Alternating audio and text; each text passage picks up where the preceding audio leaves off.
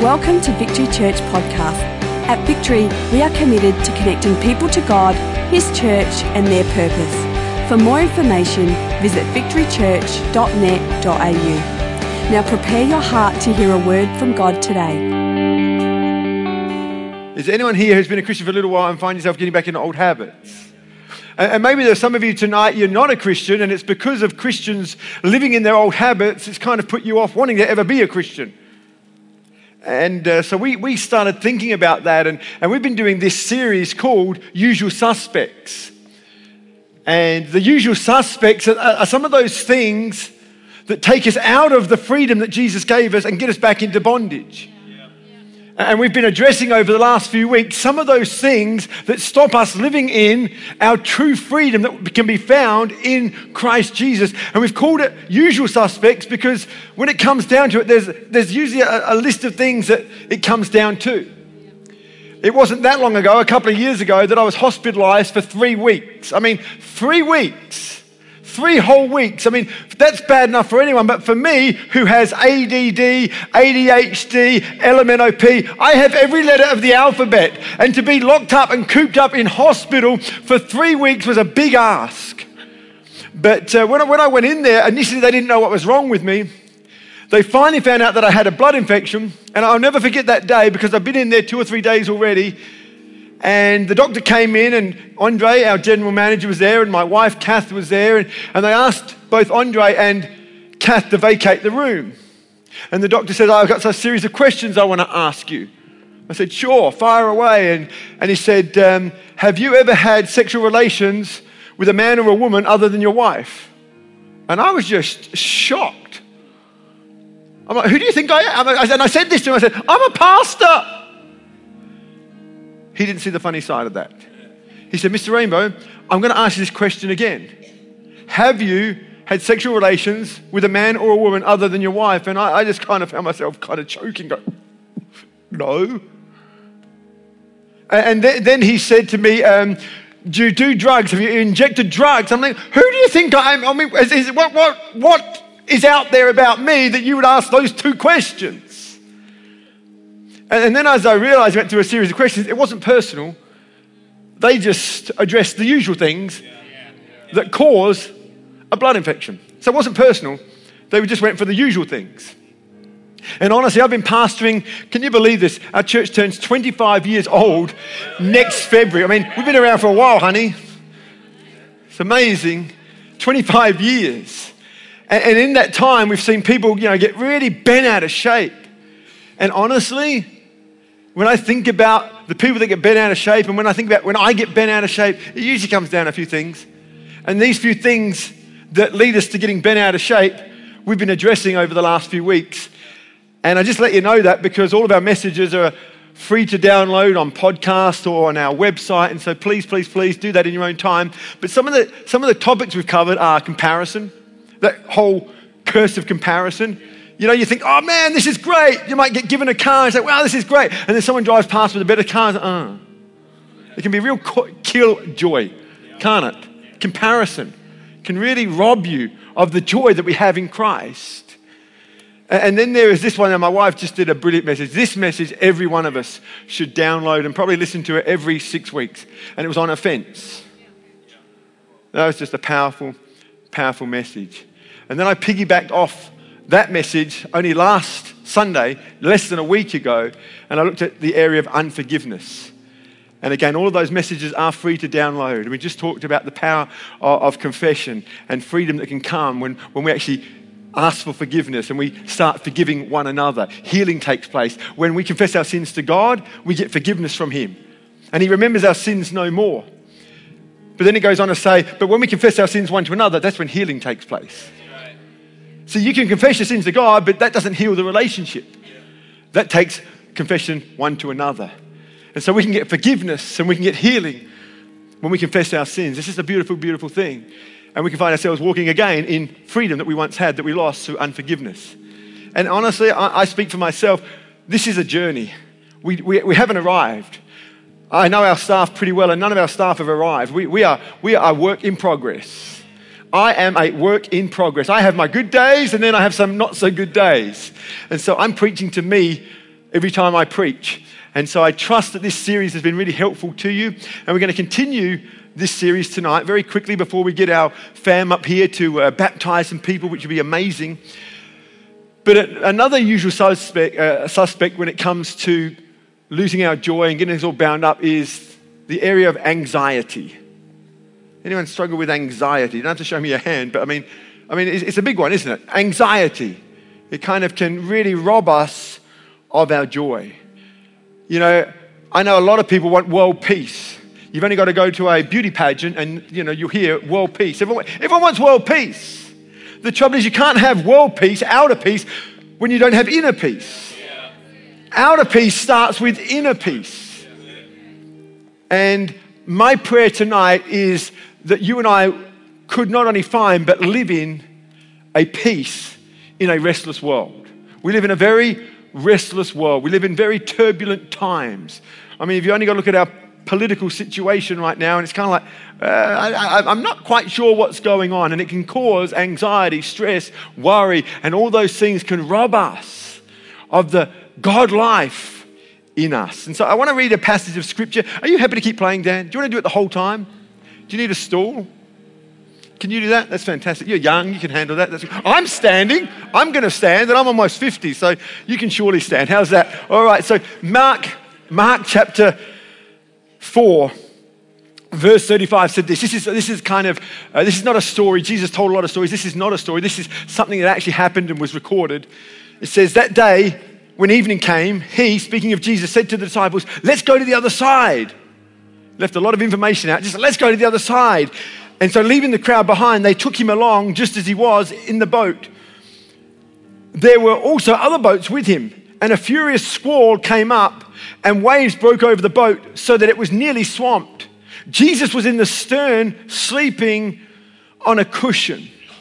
The disciples woke him and said, Teacher, don't you care if we drown? He got up, he rebuked the wind, and he said to the waves, Quiet, be still. Then the wind died down and it was completely calm. He said to his disciples, Why are you so afraid? Do you still not have faith? They were terrified and asked each other, Who is this? That's what I've learned about Jesus. Just when you think you know him, he does something. Oh my gosh, I thought I knew him. But then he does something that I was like, wow. Anyone find that? It's amazing. Even the wind and the waves obey him. I love Jesus. He said some things, but left a lot of things out. If you're sitting there thinking, I want to know the will of God for my life, you know, what I've learned over the years that I've been alive and that I've been in ministry, I'm so glad God didn't tell me everything about my future because it would have freaked me out.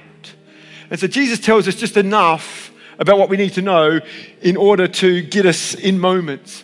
And so he says, hey guys, how about we go for a little boat ride? It's a beautiful day. Let's go to the other side of the lake.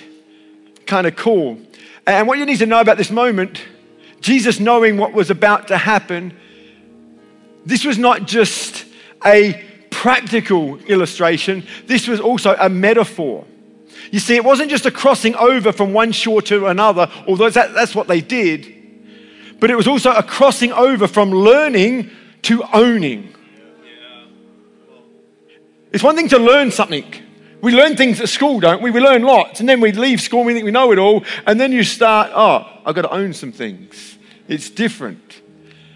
And Jesus was teaching them something. It's from sitting under the word to standing on the word. Yeah. It's easy to sit in church and say, that's right, yes, amen. But when you're at work and you're the only Christian and there's some pressure on and you've got to stand, that's different. It's easy to sit. But when you've got to stand on the word, and Jesus is about to take them into a journey of growth. From academic truth to active truth. From what they knew to what they believed. It's one thing to know something, it's another thing to believe it. And so Jesus says, let's go to the other side. But he knew there was a massive lesson that they were all about to learn. Because what he was doing, he was putting them in a test. He was going to test their faith. In other words, he was going to have theory, not just theory, but he was going to take it from theory into something more real. Jesus was basically saying, hey guys, we had the Sermon on the Mount. You said it was amazing. You said it was the best teaching you've ever heard. That's great. But we're going to put into practice how much you really believe. People say to me, oh, that was great. And then within a week, it's like they've forgotten everything I said that they agreed that was great. And that's what's happening here with the disciples. You see, the Bible is not a book to be studied. Rather, it's a letter to be lived. It's something to be lived. This world needs us living the truth, not just talking about it. Yeah. Come on.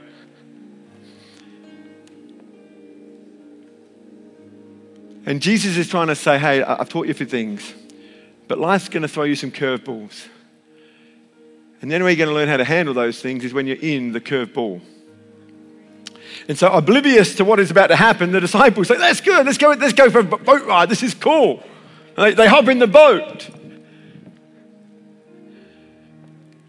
And there's a few other boats went with him. Then this call, we get to be with Jesus in the boat. It's so good. Jesus wants us to go in the boat. He didn't ask those others, he asked us. Must have been feeling pretty good about themselves and just like, he asked us. Didn't ask those other guys, he asked our church, not their church.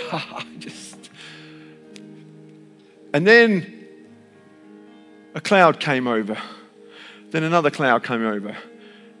And then it got quite dark. And then the wind started to pick up.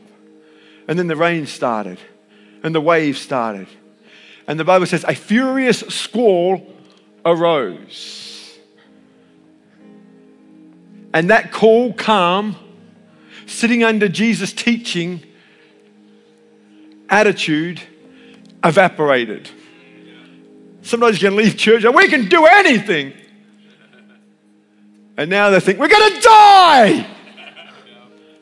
They went from, oh, we can do anything. Jesus picked us in a boat and now we're going to die. I mean, they weren't just anxious. They were freaking out. Now, whenever I talk about the disciples, I never want to be unkind because I think one thing we do wrong when we read the Bible is because we know the end of the story, we don't engage the middle of the story.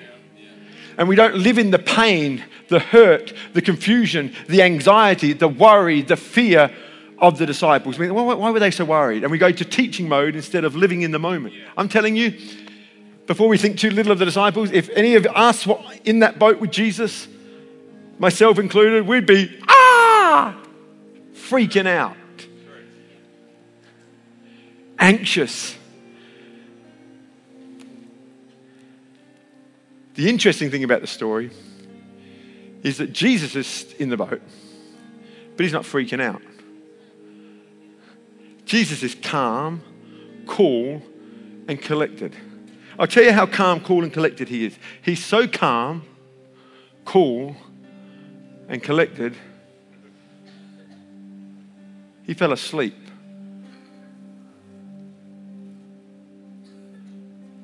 I mean, there's waves, there's wind, there's rain, and Jesus thanking the Father for just bringing this, just to get that little rocking motion going so he could fall to sleep. He's fast asleep. The disciples freaking out, wake him up. Jesus! This is what they say. Don't you care? I think it's interesting that the greatest carer who's ever walked the planet the earth gets accused of not caring. I think that's a lesson for us. I think it's a challenge to ask this question, what does care really look like? Jesus cared better than anyone and he was happy just to let them go just to see how they responded. And so Jesus stands up, looks at them, says, guys, I preached about this. You said it was awesome. You said you agreed. Because when you say amen, that means, yes, I agree. Yeah. When you say amen to something, yes, right. We talked about this. And now we're in it and you've lost what you believe. Yeah. Yeah. Oh, anyway, waves, what a party trick. Be quiet. And it goes calm. The disciples went from fear to greater fear. who is this? And at that moment, Jesus is saying, I am who I've always been. And you're just getting another glimpse of me in order to give you another understanding of what I can do and who I am, so that when you face new challenges, you'll have greater faith next time. Because we're all a work in progress. And so no condemnation to the disciples. But Jesus is wanting us to grow up. And do you know why Jesus could bring calm and peace? Do you know why? Because he had peace to give. So you can't give something that you don't have. That's what makes Jesus so amazing. He had what he was selling. And God is trying to get us to a place where we don't just talk the talk, but we actually have the substance of it. Faith is the substance of things hoped for. It's not just a wishful thinking. It's a substance. It's going to get better. I believe it. But so many people just have theory. And when they're in the middle, when the money's tight, they stop giving. But when it was good, we believe in giving, but it stops. But Jesus saying, come on, I want to grow you. Yeah, that's great. Yeah. Jesus never did the there thing, because he loves us more than that. And he's trying to teach them this principle that our best requires rest. You can't be frantic. You can't be running around here, there, and everywhere. Andre's story is so powerful. The harder he tried, the worse it got. And then we kid ourselves. We're doing it for ourselves. We're doing it for the family, but are we? Or are we doing it for ourselves? And Jesus has a wonderful way of sneaking up on us, doesn't he, Andre? And saying, hey, tapping us on the shoulder. And I love that little moment where your daughter said, Dad, you know when you went crazy? That was the best thing ever. Who would have thought that out of the worst of times can come the best of times? That's what Jesus is really good at. Taking our worst moments and flipping it into our greatest moments. And this was a defining moment for the disciples. It's a beautiful moment because something in them came to the surface that they wouldn't have said was there. They said, are you worried? No, I feel good. It's telling our leaders on Tuesday night that to say I don't have fear would be an exaggeration.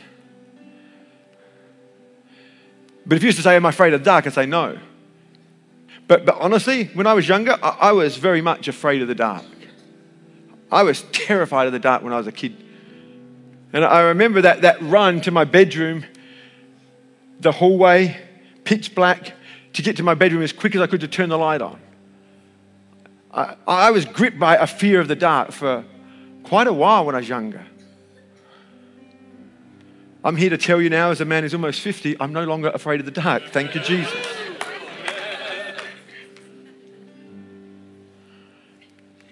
But it doesn't mean I'm not afraid of anything. And God lovingly, graciously highlights things and then helps you through it. Because what he reveals, he wants to heal. And so thankfully, I'm not afraid of that. There was a time I used to be afraid of public speaking. I mean, literally, when I got called to the front of the class to do a morning talk, I just froze. I mean, literally, no words came out of my mouth.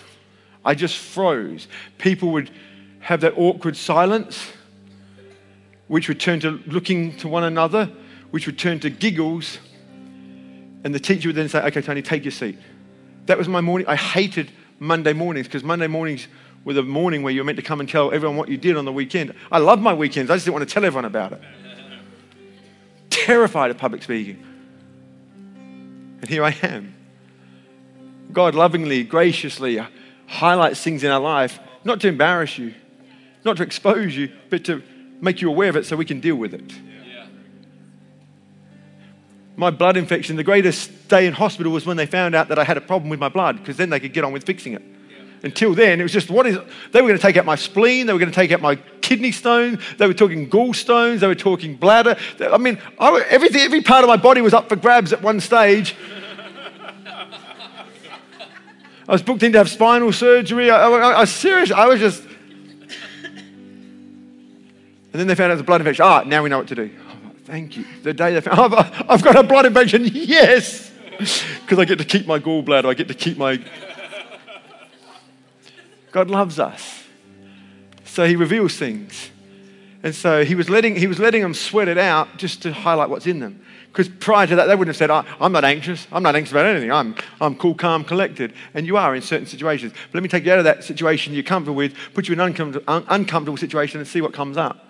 Wow, you didn't know that was there. And God says, I did. And I'm going to help you with it. So good, isn't it? So good. I'm going to read another passage of Scripture real quick.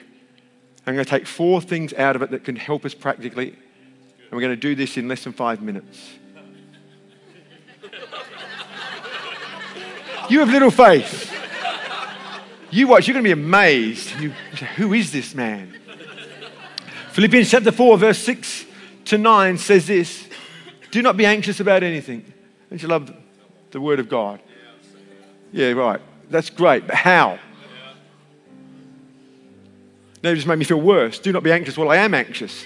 And now I'm getting more anxious just reading that. But in every situation, by prayer and petition, with thanksgiving, present your requests to God, and the peace of God, which transcends all understanding, will guard your hearts and your minds in Christ Jesus. Finally, brothers and sisters, whatever is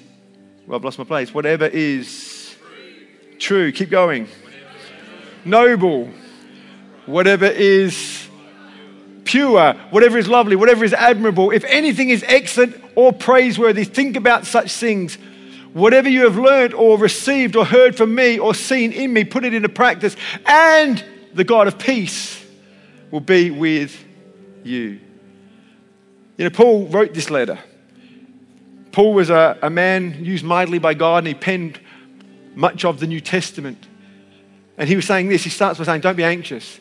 But Paul knew that that's a big ask, because Paul struggled with anxiety, as I struggle with anxiety, as you struggle with anxiety. That's what I love about the Bible. It's not just this big ask without any help. And so Paul not only says don't be anxious, but he leaves a pathway to peace. And here they are. You ready? 4 things. The first one is simply this. Be prayerful. Verse 6. Be prayerful. In every situation, pray. No matter what you're facing or thinking, he knows what you're thinking anyway. You think, I can't say that to God. He knows what you're thinking. Just get it out there. Just get it out there. God, I'm really struggling with that word. I can't say that. He knows that. Just say, God, I'm struggling with this. Because the moment we get it out of the light, he can say, that's cool. I'm going to help you with what you're struggling with. But when we say, no, I'm not struggling, no, we miss out what is available to us, and that's the healing power. So with prayer, what is prayer? Prayer is simply talking to God. And we're actually starting a new series as of next week. And it's a series about prayer. And I've simply entitled it this, What to Say When You Pray. Because this is what I find. I think most people do want to pray. They just don't know how to. And when you don't know how to do something, you get frustrated, it gets hard, and then you end up giving up. So we want to be very practical and help you. We're going to go through some prayers, some patterns of prayer that are found in the New Testament and in the Old Testament. And they're going to help you. And they're prayers that you can pray for half an hour or you can pray for 20 seconds. They're going to be prayers that can help you. What to say, when to pray. Be prayerful, number one. Secondly, be thankful. Submit your prayers and requests to God with thanksgiving. It can't just be all worry. There's got to be thanks, because there's lots to thank God for. Hold on to the good, the Bible says. Hold on to the good. You know, I mentioned that I was in hospital for 3 weeks and I almost died. I haven't got time to explain that, but it got pretty dire. I remember saying to the doctor, I feel like my body's shutting down. He says, the reason you feel like that is because it is. You're dying. And unless these drugs kick in, you're going to die. And thankfully, we have a God who's overseeing that whole situation. So God is good. The doctors were good. The medicine was good. The prayers were much appreciated. I had fitness on my side, which I'm grateful to God for. And all these things kicked in, and I got through that little season.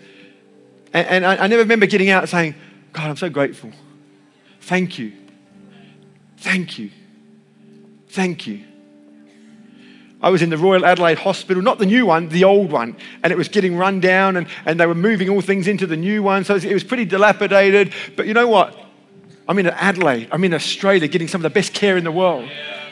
And every nurse that came into my room, I looked at them and said, thank you for looking after me. I said it every time to every nurse on every occasion. I was in agony. Even when I was at my worst, I'd thank you. One night, Dan McGaw came to cheer me up. He stayed the night because I hated the nights. I was afraid of that night, that dark, the drugs I was on, it was horrible. And I just said, can someone come and stay with me in hospital? If you think less of me because of that, hey, go your hardest. But I needed someone there. And Dan came in, our youth pastor. He'd just seen his youth pastor die through a lightning strike, and here it is 3 months later, his senior pastor's kind of not in a good shape. And I remember looking up at Dan, and he came in. He was told specifically by Andre, hey, cheer Tony up. Go in there, be the clown, put your red nose on, go for it. So he comes in with board games and juggling. But I wasn't in the mood. I was just like, and even at my weakest, I kept waking up every 5 minutes and looking at Dan. He was just literally sitting over the bed, just feeling with my nose, just to see if I was breathing. The poor kid never slept a minute. He just stayed awake the whole night watching over me. And every time I'd look up at him and say, Dan, love you, man. See you in heaven. You know, like.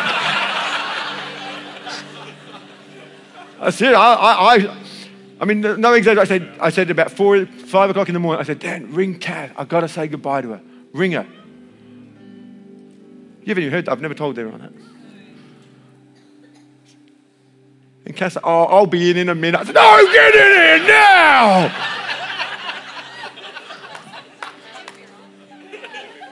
now! Almost changed my mind, so don't bother coming in.